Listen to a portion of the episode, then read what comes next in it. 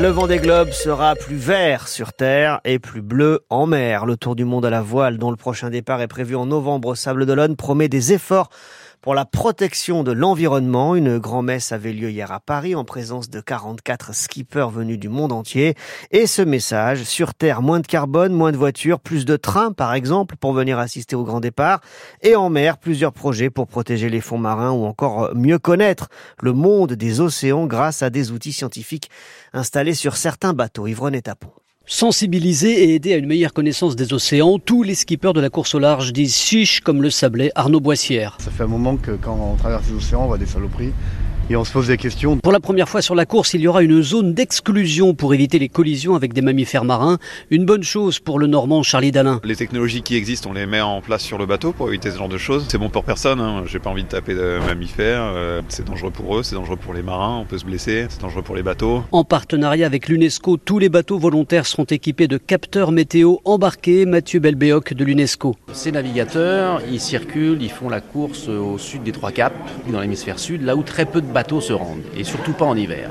Donc si on veut faire des mesures sur site dans l'hémisphère sud, eh ben, il faut aller en bateau. Autre engagement annoncé, la réduction de l'empreinte carbone lors de la construction des bateaux, et ça parle au Nantais Damien Seguin. Moi j'ai déjà beaucoup travaillé sur les matériaux biosourcés, de lin par exemple dans des pièces du bateau, ou euh, ma grand voile qui est composée à 40% de lin aussi, qui est une vraie nouveauté. Quant à la fin des moteurs thermiques annoncés pour 2028, attention, dit Jean Le Cam, il reste nécessaire en cas de danger ou pour porter assistance. Et à 8h moins le quart tout à l'heure, le président du conseil départemental de Vendée, Alain Leboeuf, qui préside aussi la société organisatrice du Vendée Globe, sera notre invité en direct sur euh, France Bleu Loire-Océan et sur France 3. Et le Vendée Globe, on en parle avec vous. Est-ce que vous l'attendez avec impatience? Est-ce que vous allez euh, voir euh, les bateaux avant le départ, suivre la course? Qu'est-ce qui vous fait rêver dans le Vendée Globe? Et si vous avez des souvenirs marquants, partagez-les avec nous à 8h moins 10. Ça se passera au 02 40 73 6000.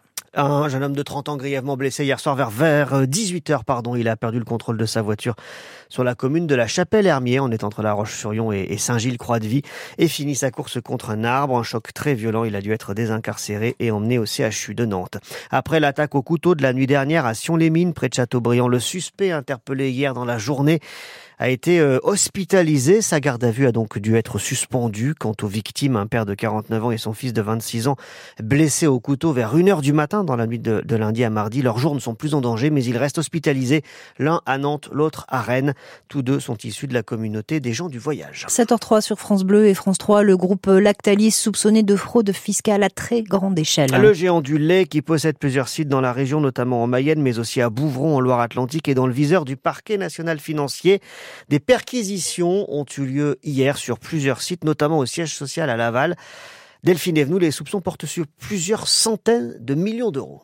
Le géant mondial du lait a-t-il minoré son bénéfice imposable en France en passant par des filiales en Belgique et au Luxembourg? C'est ce que cherchent à savoir les enquêteurs qui se penchent sur une période allant de 2009 à 2020. Les montages financiers complexes ont été révélés il y a six ans par la presse, Médiacité, Mediapart, Hebdo et Les Jours.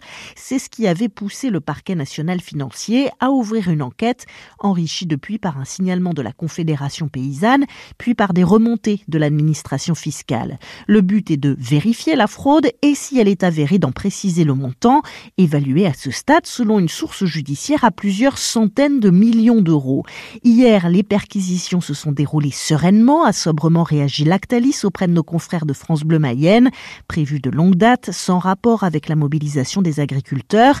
Elles ont été menées par les policiers de la Brigade nationale de répression de la délinquance financière, qui vont maintenant s'atteler à éplucher les nombreux documents saisis, un travail qui devrait prendre plusieurs mois. Les précisions de Delphine Evenou, autre géant de l'industrie agroalimentaire, le groupe vendéen Fleury Michon épinglé par euh, l'association de défense des consommateurs Foodwatch avec d'autres grandes marques hein, comme Findus, Maille ou encore Bordeaux Chanel.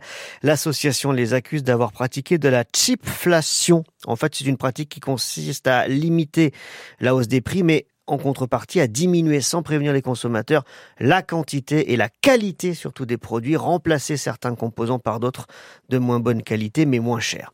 La République rend hommage ce matin aux victimes françaises du Hamas lors de l'attaque du 7 octobre dernier en Israël. Emmanuel Macron présidera à partir de midi moins le quart une cérémonie nationale aux invalides, quatre mois jour pour jour après les attaques terroristes qui ont fait 42 euh, victimes françaises et trois personnes qui sont toujours portées disparues. 7h05, vous êtes sur France Bleu Et France 3. L'hôpital de Saint-Nazaire embauche à tour de bras. Et on vous a déjà parlé de ces urgences qui sont saturées, de ces soins euh, non urgents programmés qui sont parfois décalés, d'où l'urgence d'embaucher et d'organiser ce job dating qui a lieu toute la journée, toute l'après-midi, pardon, dans le hall de la cité sanitaire. C'est ouvert à toutes les infirmières et euh, aides-soignantes du territoire, pas seulement aux étudiants ou à ceux qui sont en formation. Il y a une quarantaine de postes à pourvoir en CDI. Marlène Brimaud est cadre de santé à la cellule recrutement de l'hôpital de Saint-Nazaire. On a décidé d'ouvrir les portes de l'hôpital et d'accueillir les candidats euh, dans le hall. Il y aura des cadres de santé euh, qui seront là pour euh, créer le premier contact et l'échange. L'idée, c'est vraiment de démystifier un peu l'entretien solennel et de faire vraiment quelque chose d'un peu plus moderne, qui est moins de pression pour le candidat. Alors bien sûr, il y aura un entretien plutôt classique qui durera 10 minutes, donc on ira droit au but vraiment pour pouvoir détecter le profil du professionnel et ses potentiels. Puis là, du coup, il y a du off avant, après, et ce côté-là aussi, il permet de créer le lien.